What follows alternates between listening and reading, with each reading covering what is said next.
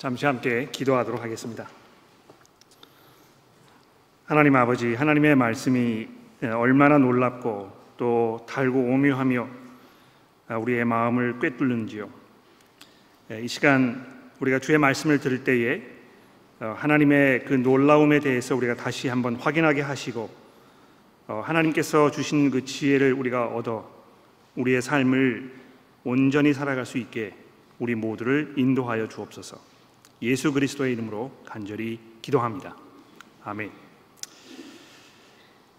자, 새해가 시작되면서 이제 우리가 의례적으로 새해 다짐 이거를 하게 됩니다. 묵은 해가 뒤로 아, 지나가고 이 새해는 작년보다 더 나은 모습으로 살아가야 되겠다 하는 이런 마음으로 이제 결심을 하는 것입니다.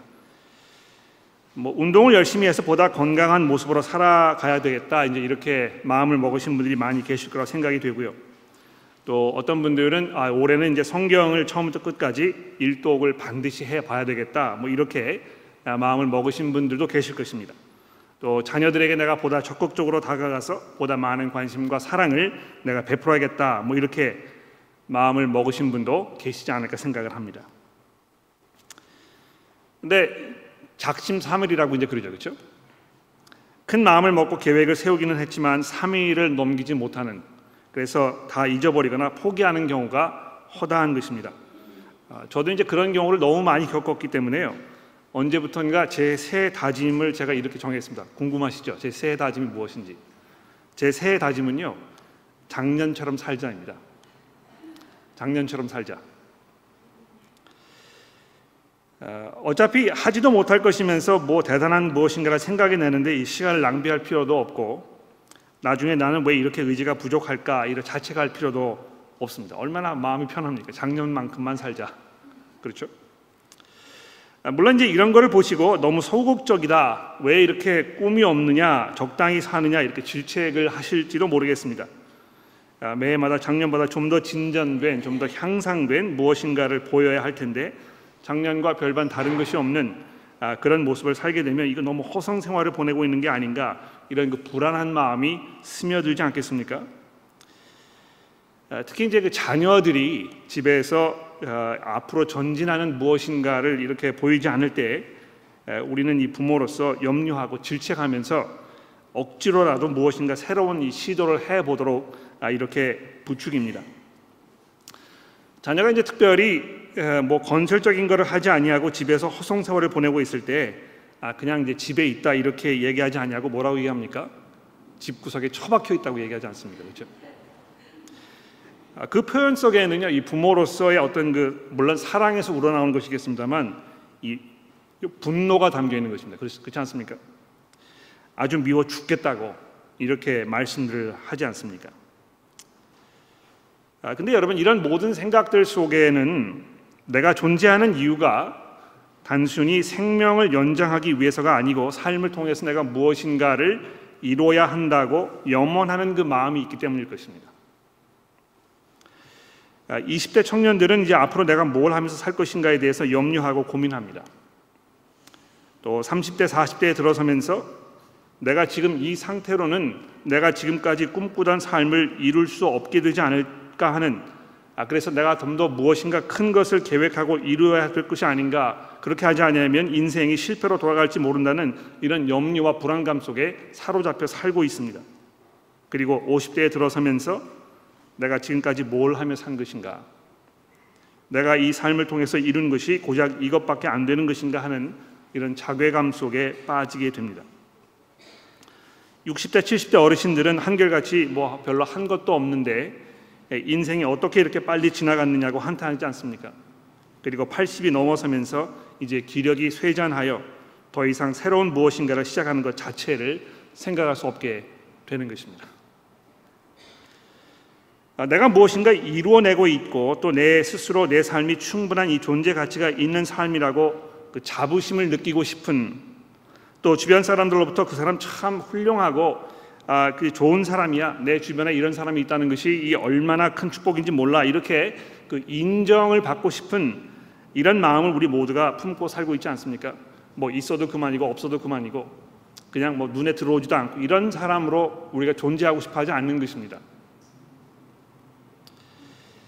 어, 어쩌면 그런 이유들 때문에 이 시편 90편이 우리 마음속에 더더욱 강하게 와 닿는 게 아닌가 모르겠습니다. 여러분 그 17절 맨 마지막 부분에 보시면 우리의 손이 행한 일을 우리에게 견고하게 하소서 우리의 손이 행한 일을 견고하게 하소서라고 아주 간곡하게 하나님께 기도하고 있습니다.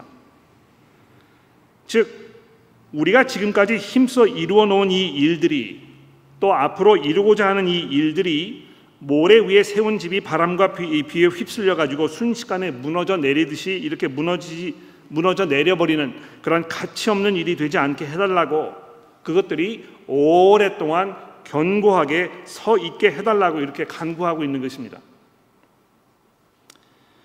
어, 아마 그런 면에서 이 시편은 이 새해를 시작하는 첫 순간에 우리가 깊이 묵상해보고 또 우리의 생각과 삶을 비추어 볼 만한 굉장히 중요한 그런 말씀이 아닐 수 없습니다. 이 잠시 이 본문의 내용을 우리가 좀 깊이 살펴보면서 우리가 뭘 돌아봐야 될 것인가 아, 이런 것들을 잠시 돌아보도록 합시다. 자, 우선 주목할 것은요. 이 시편이 하나님의 사람 모세의 기도라 하는 그 제목을 달고 있다는 것입니다. 이 시편의 대부분이 다윗의 시라 하는 이런 제목을 달고 있기 때문에 여기 이제 특별히 이 모세의 기도라 하는 제목이 우리의 관심을 좀 집중시키지 않습니까? 또 뿐만이 아니고요. 이 시편은 그제 4권이 시작되는 그 첫 시편입니다. 그렇죠? 아, 잘 아시다시피 시편이라는 책이 전체 모두 다섯 권으로 구성이 되어 있습니다. 1권과 아, 2권에 보시면 거기 거기 속한 모든 그 시편들이 이 다윗 왕이 왕으로 살면서 이 고난을 많이 당했는데요. 아, 그 자기가 당한 그 고난 아, 이런 것들을 배경으로 하나님께 도움을 요청하는 아, 이런 시들로 이루어져 있습니다. 자신을 해하려고 달려드는 이런 사람들로부터 도망하면서 자신의 목숨을 해치려고 하는 자들에게 둘러싸인 이런 아주 긴박한 상황 속에서 내 하나님이 어디 있느냐고 조롱하는 자들의 이 비웃음을 온 몸에 다 뒤집어 쓰면서 다윗은 하나님께 도대체까지 내가 언제까지 하나님을 기다려야 하나님의 도움을 기대할 수 있겠느냐고 아, 이렇게 울부짖는 아, 그런 그 시편들이 1권과 2권의 대부분입니다. 이 이스라엘을 다스리도록 하나님께서 임명하신 왕 다윗이 이렇게 비참한 모습으로 전락한 것을 이 1권과 2권이 그리고 있다면 이 3권을 구성하고 있는 시편 73편부터 89편은 이 하나님의 택하신 백성으로서의 이스라엘이 그 나라 전체가 맡고 있는 이 절망적인 운명에 대해서 노래하고 있습니다. 그러니까 이 어, 왕들이 이렇게 어, 고생 고생 고생하고 아, 정말 뭐 그 오합지졸처럼 왕권이 다 무너져가는 이런 상황 속에서 백성들에야 말해야 뭐 하겠습니까? 아, 여러분 특별히 그 시편 79편을 좀 보십시오. 성경 가지고 계시니까 시편 79편을 한번 보시기 바랍니다. 거기 1절에 보시면 어떻게 되어 있습니까? 하나님이여 이방 나라들이 주의 기업의 땅에 들어와서 주의 성전을 더럽히고 예루살렘이 돌 무더기가 되게 하였나이다. 그러니까 지금 뭐 이 외세 침공을 받아가지고요, 이 하나님의 그 다스림을 상징하는 이 성전이 뭐 다 무너져 내려버리고 나라가 정뭐이 초토화되는 이런 상황에 대해서 지금 시편 79편이 얘기하고 있는 것입니다. 하나님께서 이스라엘 이스라엘을 이 애굽에서 구원해 내신 후에 약속의 땅인 가나안 땅으로 인도하셨을 때에는 거기에 얼마나 그 위대한 그런 희망이 있었겠습니까?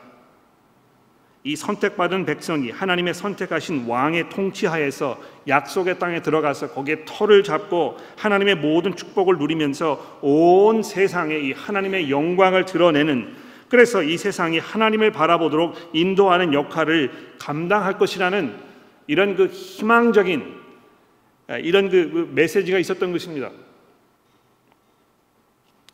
그러나 이 선택받은 왕 다윗이 그리고 그의 뒤를 이어서 왕위에 오른 다윗 가문의 모든 왕들이 왕으로서의 구실을 제대로 감당하지 못하고 질이 멸렬했기 때문에 나라 전체도 함께 점점 소멸되어가는 이 절망의 구렁텅이 속으로 빠져 들어간 것입니다. 그래서 여러분 그 시편 3편의 아, 예, 그 3권의 맨 마지막 시편인 이 89편을 보십시오.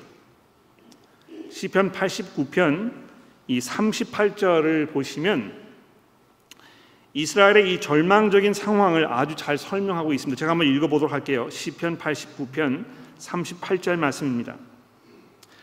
그러나 주께서 주의 기름 부음 받은 자, 이 지금 왕을 얘기하는 것입니다. 그렇죠? 주께서 주의 기름 부음 받은 자에게 노하사 물리쳐 버리셨으며 주의 종의 언약을 미워하사 그의 관을 땅에 던져 욕되게 하셨으며 그의 모든 울타리를 파괴하시며 그의 요새를 무너뜨리심으로 길로 지나가는 자들에게 다 탈취를 당하며 그들의 이웃에게 욕을 당하나이다. 주께서 그의 대적들의 오른손을 높이시고 그들의 모든 원수들이 기쁘게 하셨으나 그의 칼날은 둔하게 하사 그가 전장에서 더 이상 버티지 못하게 하셨으며 그의 영광을 그치게 하시고 그의 왕위를 땅에 엎 으셨으며 그의 젊은 날들을 짧게 하시고 그를 수치로 덮으셨나이다. 여러분 이 얼마나 절망적입니까? 그렇죠?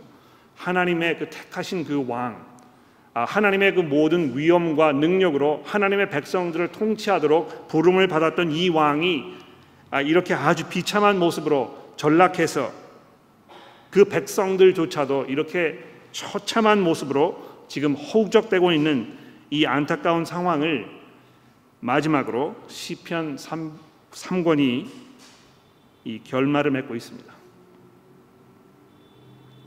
하나님의 계획이 실패로 끝난 것처럼 보인 이스라엘이 쌓아 올린 모든 일들이 다 무너져 내려 버린 것처럼 보인 모든 일들이 수포로 돌아가는 것처럼 보인 이 절망적인 상황 속에서 아무리 하나님의 선택을 받았다고 하더라도 결국에는 인간에 불과했던 다윗 왕들의 아, 다윗 가문의 왕들과 또 이 모든 이스라엘이 소멸되어 가고 있는 이 시점에서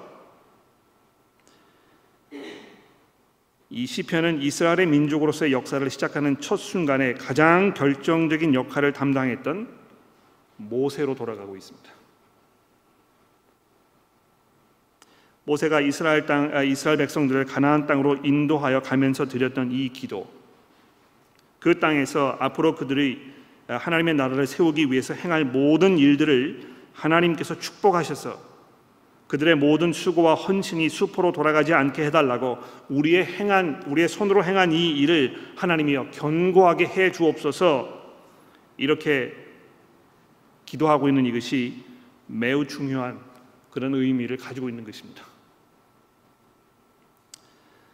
여러분 그 가장 절망적인 상황이 왔을 때 그래서 우리가 우리의 힘으로는 앞으로 헤쳐 나갈 수 없다는 것을 깨닫게 되고 그래서 우리가 정말 진실된 회개와 겸손한 믿음으로 하나님께 전적으로 의지하게 되었을 때 하나님께서 종종 우리를 그런 자리로 인도하시기 위해서 우리를 치시는 것입니다. 아, 말로 이렇게 듣지를 않으니까 하나님께서 종종 여러 가지 상황들을 만드셔 가지고 우리로 하여금 정신을 차리도록 이렇게 하시는 경우가 종종 있지 않습니까?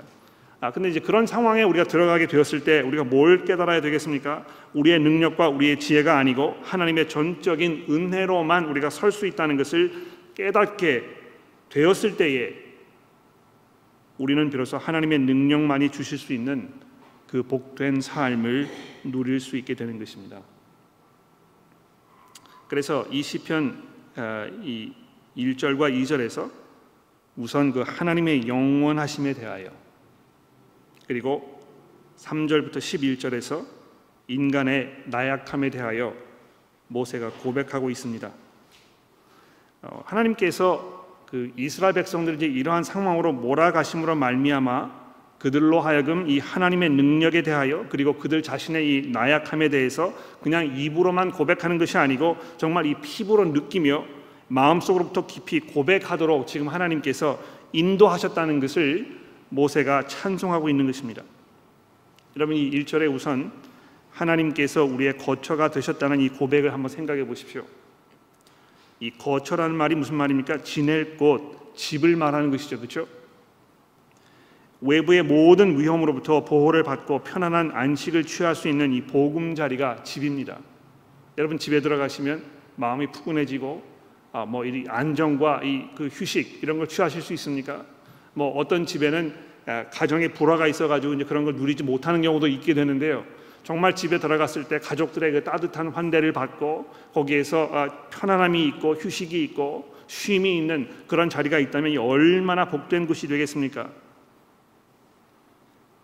이스라엘 사람들이 하나님께서만이 자신들의 보금자리가 되신다는 것을 이제야 비로소 믿음으로 고백하게 된 것입니다.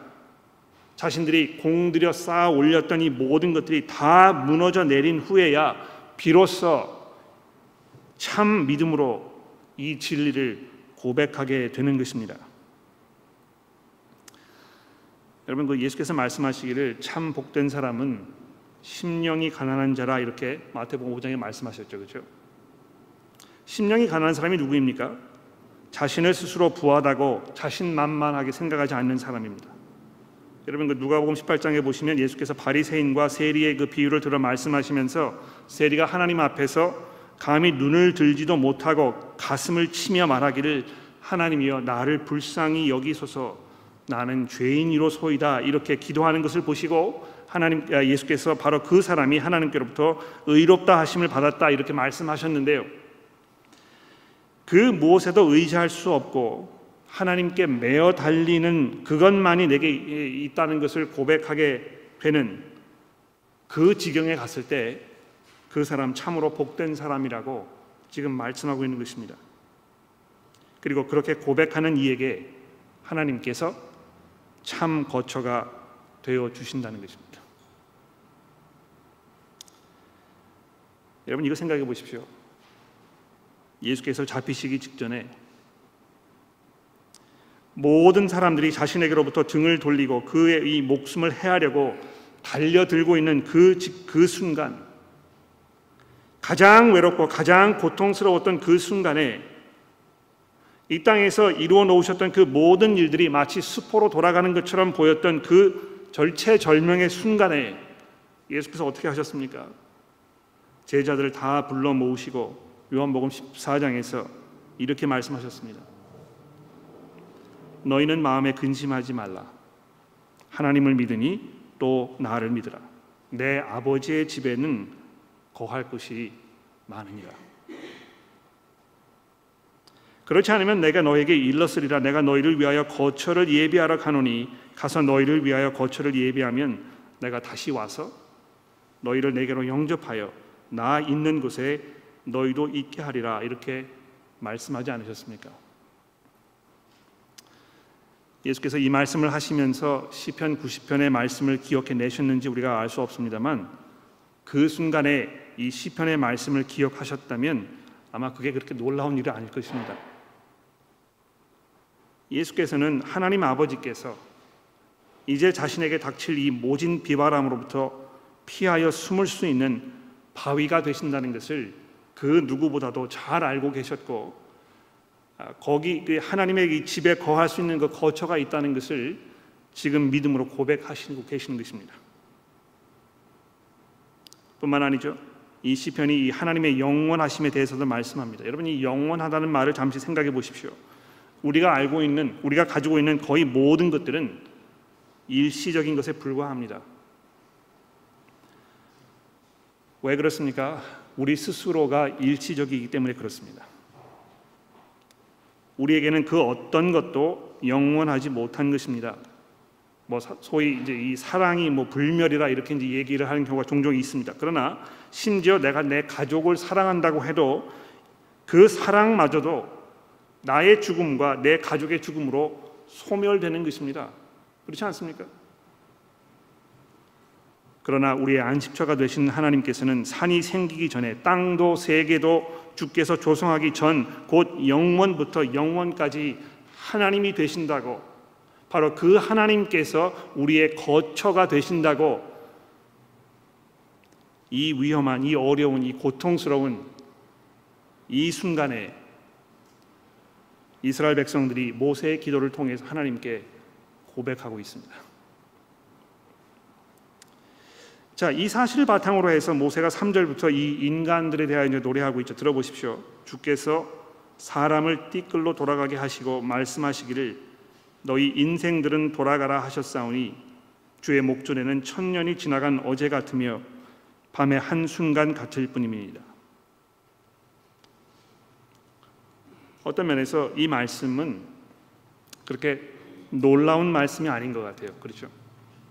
하나님을 향한 믿음을 가지고 있지 않은 사람들도 아, 조금만 생각을 해보면 약간의 현명함과 현실에 대해서 고찰할 수 있는 능력이 있는 사람이라면 조금 더 이렇게 아, 종종 삶에 대해서 아, 좀 심각하게 생각해 볼 수 있는 능력이 있다면 우리 인생이 얼마나 부질없는 것인가에 대해서 금방 알 수 있습니다. 특히 이 6절에 인생을 이제 꽃으로 비유하고 있는 것에 주목해 보십시오. 꽃병에 꽂아둔 이 꽃들이 얼마나 화려하게 보입니까? 그렇죠? 그러나 그 화려함이 일시적인 것에 불과한 것입니다. 꽃은 그 뿌리로부터 꺾이는 순간부터 이미 죽은 것인데요. 이것이 우리 인생을 얼마나 적절하게 대변해 주고 있습니까? 우리가 아무리 아름답게 훌륭하게 찬란하게 이렇게 그 살고 있다고 해도 사실은 점점 점점 죽어가고 있는 것입니다. 우리가 아무리 건강하게 살고자 해도 아무리 아름다움을 간직하기 위해서 인위적인 노력을 기울여도 아, 죄송합니다. 제가 이렇게 뭐 과격한 표현을 사용해서 대단히 죄송합니다만 사실 그 모든 수고들은 산 송장에 회칠하는 것밖에 불과한 것입니다. 인간은 태어나는 순간부터 죽음을 향한 여정을 시작하기 때문에 그런 것입니다. 물론 이것이 성경에서만 말씀하는 것은 아니고요. 모든 사람들이 동의하는 바일 것입니다. 교회를 다니지 않아도 그 사실이지 이제 이렇게 말씀을 하실 텐데요. 이 말씀이 우리의 마음을 온통 뒤 흔들어 놓을 수밖에 없는 이유는 이 3절에 말씀하고 있는 대로 주께서 사람을 띠끌로 돌아가게 하시고 이렇게 되어 있는 이 부분입니다. 그렇죠? 즉 하나님께서 이렇게 하신다는 것입니다. 이 하나님께서 사람을 티끌로 돌아가게 하신다는 이 표현 속에는요. 여러분 그 집에 이 커피빈 이렇게 갈아서 드시는 분들 계시죠? 그렇죠? 거기 이제 그 빈을 집어 넣어 가지고 이렇게 살살 갈아 잘잘하게 갈지 않습니까? 마치 하나님께서 우리 인간들을 그런 식으로 지금 산산조각 내고 계신다는 것입니다. 이 절구통에다 집어 넣으셔 가지고요. 절구로 찧어 가지고 곡식을 빻듯이 여러분과 저를 산산조각 내어 티클처럼 사라져 버리게 만드신다고 이렇게 이야기하고 있다는 것입니다.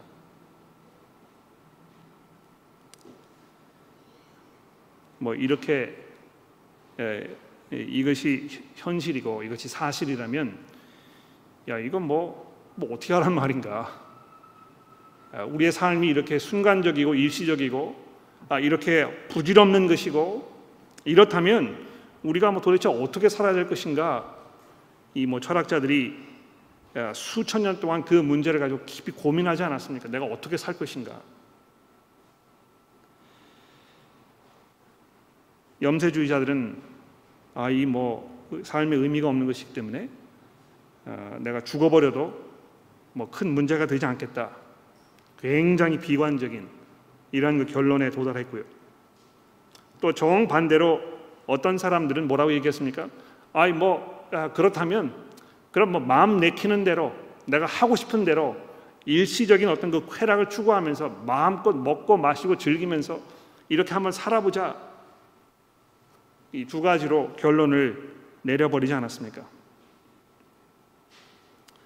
우리의 인생이 이렇게 부질없는 것이고 순간적인 것이면 아마 그 둘 중에 하나를 선택하는 것이 옳은 일일지 모르겠습니다.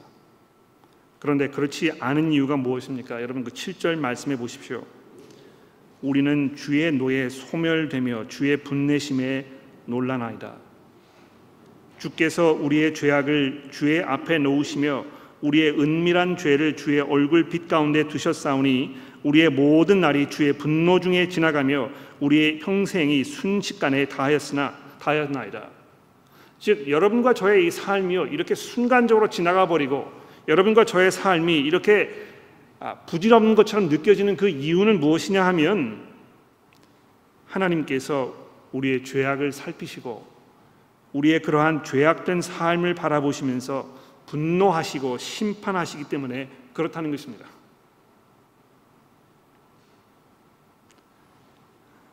우리가 70을 살고 강건하면 80을 살지만 여기 10절에 말씀하고 있는 것처럼 결국 남는 것은 수고와 슬픔뿐이요. 그것마저도 너무 빨리 지나가기 때문에 하나님의 그 분노가 하나님의 진노가 얼마나 두려운 것인지 내가 이제 비로소 깨닫게 되나이다 이렇게 고백하고 있는 것입니다.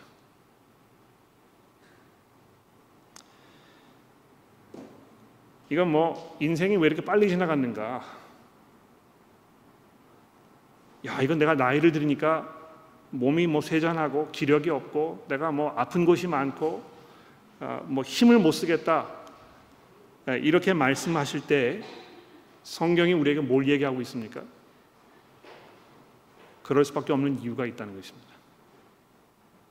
그저 자연적으로 노쇠해 가서 뭐 어쩔 수 없는 어떤 그 자연적인 현상 때문에 이렇게 벌어지는 것이 아니고요. 그 모든 것이 주의 진노하심의 결과라는 것입니다.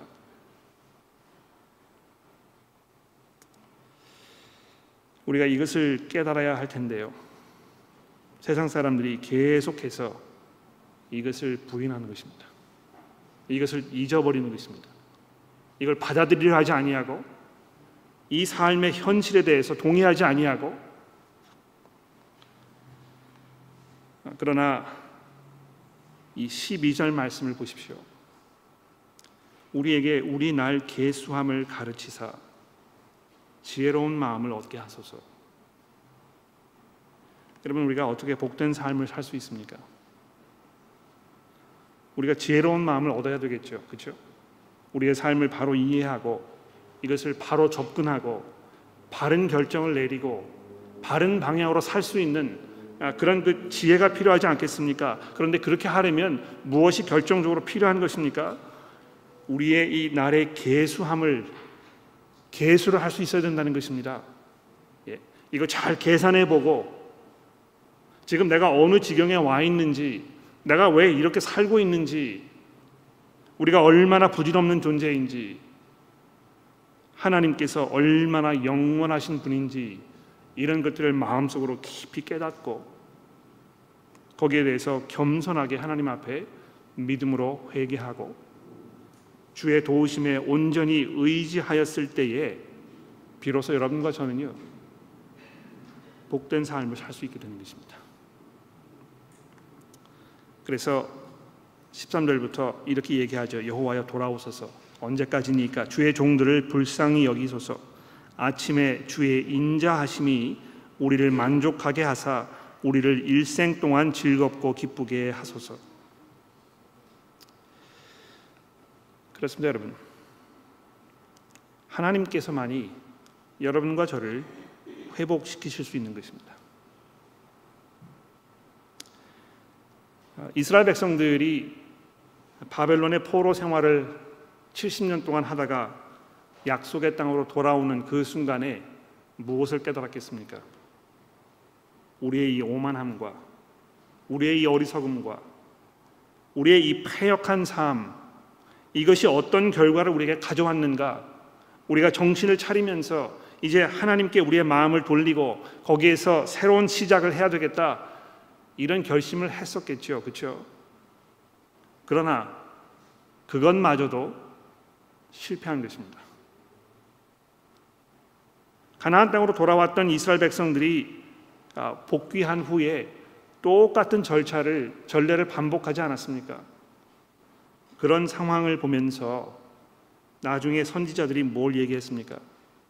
앞으로 주의 날이 올 텐데 그때에는 하나님의 성령께서 우리 마음속에 새 마음을 심어 주시고 우리가 이 마음속으로 하나님의 말씀을 들으며 우리의 삶을 하나님께 온전히 드릴 수 있게 되는 그 날이 오게 될 것이라고 이렇게 예언하였던 것입니다.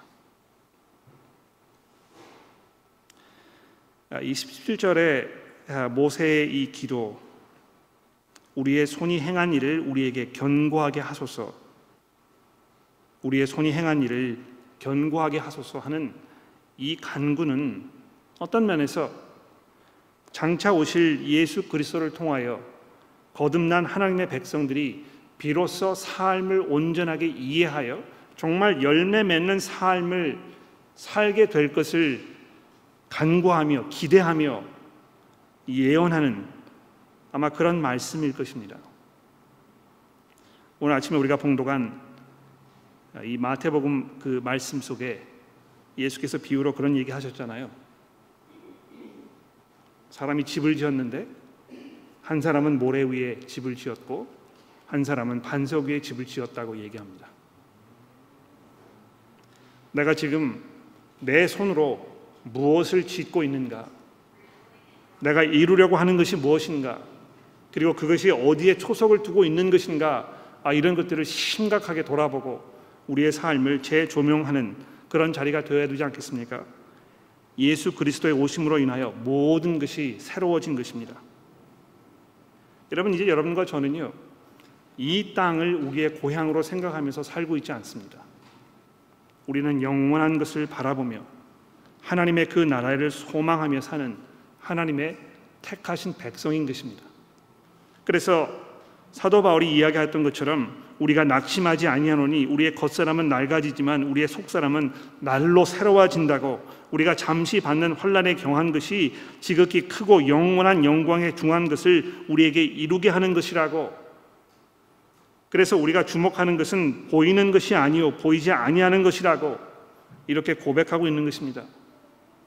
여러분 여러분의 손이 지금 이루려고 하는 그 모든 일들이 눈에 보이는 일시적인 언젠가 다 티끌로 날아가 버릴 그런 것도 혹시 아닙니까? 우리가 눈을 들어 영원하신 하나님을 바라보면서 하나님의 그 영원하신 나라를 우리가 소망하며 우리 지금 현재를 살아야 되지 않겠습니까? 형제 자매의 믿음을 위해서 하나님 앞에 기도하는 그 기도. 교회에 처음 오신 분들 따뜻하게 환영하고 그분이 하나님의 말씀의 교제 속에 안착하여 말씀을 들을 수 있는 기회를 가질 수 있도록 배려하면서 돌보는 그 수고. 믿음이 없는 사람들을 위해서 기도하며 예수의 복음을 소개하는 이 전도의 노력. 자녀들에게 영원한 하나님의 나라를 바라보며 그곳을 향해 살아가도록 격려하는 또 삶을 통해서 그것을 가르치는 이 일이야말로 우리가 해야 할 바로 그 일인 것입니다. 아, 그래서 예수께서 우리가 기도할 때 뭘 위해서 기도하라고 말씀하셨습니까? 너희가 기도할 때 이렇게 기도하라. 주의 나라가 임하시오며 주의 뜻이 하늘에서 이루어진 것 같이 이 땅에서도 이루어지이다. 모래 위에 집을 지으려는 어리석음을 피하십시오.